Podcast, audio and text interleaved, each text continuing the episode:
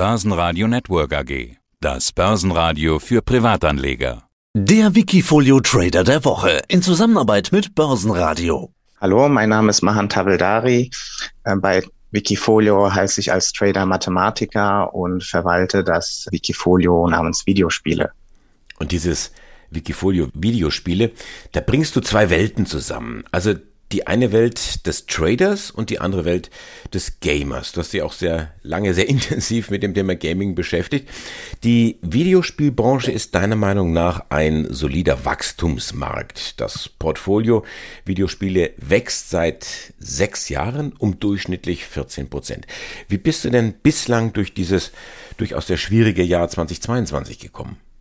Ja, das Jahr 2022 ist ein sehr schwieriges Jahr, auch für die weltweiten Aktienmärkte, wie wir auch in allen Branchen sehen. Der Gaming-Markt hat sich in den letzten Monaten, in den letzten zwölf Monaten nicht allzu schlecht geschlagen. Wenn wir jetzt die Drawdowns uns angucken, wir haben jetzt dieses Jahr einen Drawdown von circa 19, 20 Prozent, also vom Höchststand was immer noch besser ist als der Gesamtmarkt. Wenn wir jetzt beispielsweise uns den Nasdaq 100 anschauen, der ist aktuell vom Höchststand ungefähr zwischen 32 und 35 Prozent im Minus.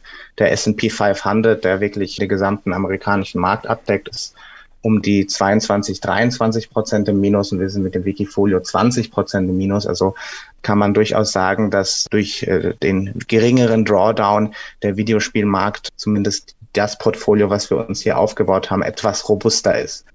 Das heißt, deine Strategie geht da auf, sich zu fokussieren auf dieses Thema Videospiele, auf den Gaming-Sektor. Anfang des Jahres, da gab es einen Deal und da hatten wir auch gesprochen, wir beide, Take-Two kauft Zynga. Was hat sich denn seitdem getan? Ja, es hat sich seitdem sehr viel getan. Das war auch eine sehr äh, große Übernahme, die vorgenommen wurde. Kurze Zeit später ähm, wurde sie aber auch getoppt durch eine größere Akquisition. Und zwar hat Microsoft Activision übernommen. Äh, geht um äh, sehr große Beträge. Es waren ungefähr 70 Milliarden US-Dollar. Das war der größte Zukauf in der Gaming-Branche überhaupt und einer der größten auch äh, branchenübergreifend. Wir haben im Januar eben diese Konsolidierung gesehen, dass viele der äh, Werte äh, der, der Aktien günstig waren. Insofern haben dann größere Unternehmen wie Take-Two oder Microsoft dann zugeschlagen. Kurze Zeit später hat auch Sony angekündigt, einen kleineren Hersteller Bungie zu übernehmen. Ist ein kleinerer Entwickler, aber verantwortlich für die sehr populäre Halo-Reihe für die Xbox, also so das Flaggschiff damals für, für Microsoft. Und ähm, einige andere kleinere Übernahmen gab es auch noch die letzten Monate. Also die Abschwungphase hat die Bewertung der Unternehmen attraktiver gemacht. Die Zukäufe sind aber auch eine Gelegenheit, die Geschäftsentwicklung zu beeinflussen im Gaming. Wir haben jetzt eine neue Generation und die großen heißt Take-Two, Microsoft, Sony und Co. wollen sich natürlich gut aufstellen, wollen für die Generation bereit sein und hier auch attraktive IPs, also attraktive Games, die bereits äh, Stammkunden haben. Also Activision hat ja äh, zum Beispiel die sehr äh, populäre Call of Duty-Reihe unter anderem, die seit Jahren natürlich als Cash Cow hier sehr viel Mittel Mittel ähm, in das Unternehmen einbringt, ähm, eingekauft und das sind natürlich super Gelegenheiten, um hier in den günstigen Markt einzusteigen. Jetzt kann man im Nachhinein, da jetzt äh, fünf Monate vergangen sind, natürlich sagen, jetzt wäre die Akquisition sinnvoller gewesen, weil alle Werte natürlich nochmal günstiger sind. Aber das ist ja natürlich im Januar, ähm, kann ich in die Zukunft blicken. Ich denke, strategisch sind das schon gute Entscheidungen gewesen. Und wir haben auch gesehen, vor einigen Monaten, dass äh, Square Enix, das ist ein japanischer Entwickler und Publisher, große Teile seines Portfolios an einen europäischen Publisher, nämlich Embracer aus Schweden, verkauft hat. Embracer ist äh, der größte Publisher in ganz Europa. Also das ist im Prinzip auch eine Art Akquisition, Asset Deal, also kein Share Deal, sondern die Übernahme im Prinzip von äh, Produkten, äh, Rechten. Und es wird wahrscheinlich auch noch gerade diese äh, günstigen Gelegenheiten, die es jetzt gibt, dass viele Aktien unterbewertet auch im Gaming sind, noch weitere Übernahmen und Akquisitionen geben. Also es bietet sich hier äh, sehr viel an. Beispielsweise Ubisoft aus, aus Frankreich, die haben sogar sich offen zugesprochen, dass sie übernommen werden können. Es gibt da, es laufen aktuell auch Gespräche. Es gibt aber auch einige Studios aus Japan, die sehr attraktiv sind. Äh, ich gehe mal davon aus, dass bis Ende des Jahres oder die nächsten ein, zwei Jahre noch einige Akquisitionen sehen werden und das wird insgesamt auch die Aktienkurse im Gaming beflügeln. Sobald die Phase überlebt ist, ähm, die aktuelle Bärenmarktphase, denke ich, dass wir hier nochmal eine ordentliche Erholung sehen werden. Darauf müssen wir eben auch vorbereitet sein. Also die Konsolidierung der Branche noch nicht abgeschlossen. Da gibt's noch den einen oder anderen Kauf, die eine oder andere Übernahme. Was sind denn die wichtigen neuen Trends in dieser Branche? Zuletzt sprachen wir ja über das Thema Blockchain Gaming. Genau, Blockchain Gaming ähm, hat die letzten äh, zwei Jahre sehr großen Marktwert gewonnen durch den aktuellen Abschwung. Allerdings haben auch viele dieser Gaming-Coins auch an Wert verloren. Wir sind jetzt nicht investiert in Blockchain-Gaming. Es gibt vereinzelt Entwickler, wie zum Beispiel Zynga oder Ubisoft, also klassische Entwickler und Publisher, die auch Blockchain-Games einführen oder daran entwickeln. Äh, wir müssen natürlich sehen, Blockchain Gaming steckt noch in, noch in den Kinderschuhen. Es gibt einige wenige Spiele, wie zum Beispiel Axie Infinity von, von einem Entwickler, der sehr populär war, der jetzt aber auch sehr viel Nutzer verloren hat. Also das ist, hat sich noch nicht ganz eingependelt.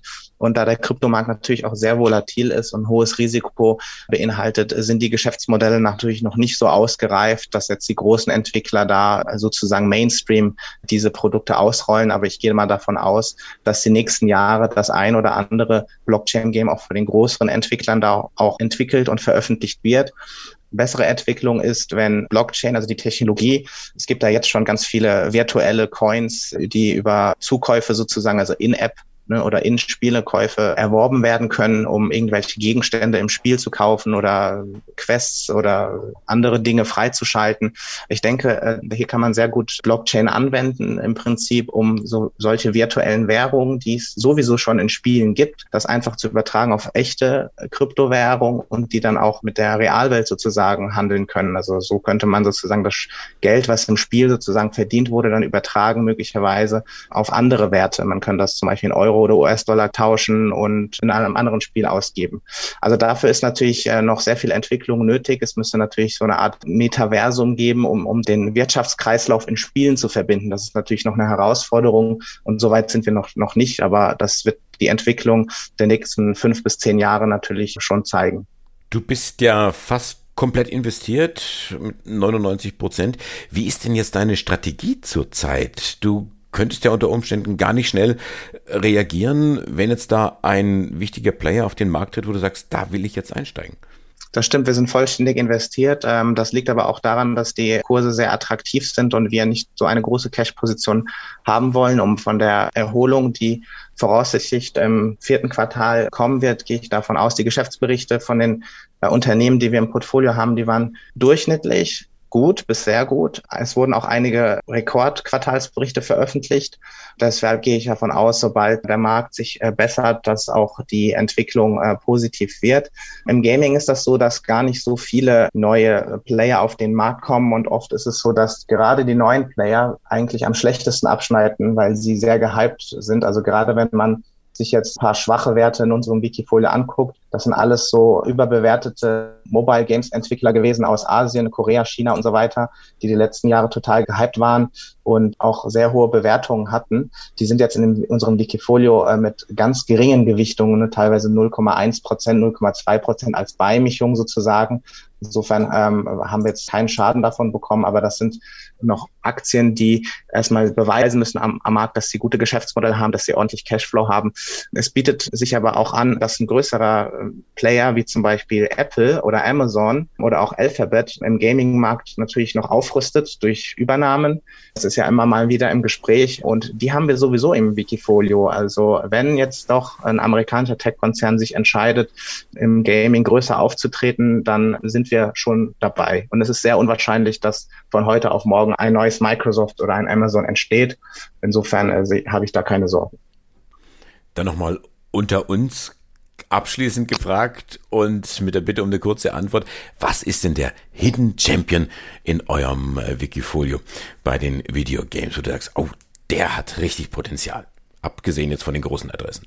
Ja, das ist eine gute Frage. Wir haben sehr viele Werte, die sehr gut gelaufen sind. So ein Hidden Champion ist immer schwierig zu bestimmen. Also da, da habe ich jetzt ähm, ad hoc keine Antwort. Also wir haben hier sehr viele große natürlich Player wie Sony, die sehr gut gelaufen sind. 72 Prozent Microsoft. Das sind jetzt aber keine Hidden Champions, das ein Marktführer. Insofern kann ich jetzt die Frage nicht mit dem aktuellen Portfolio beantworten.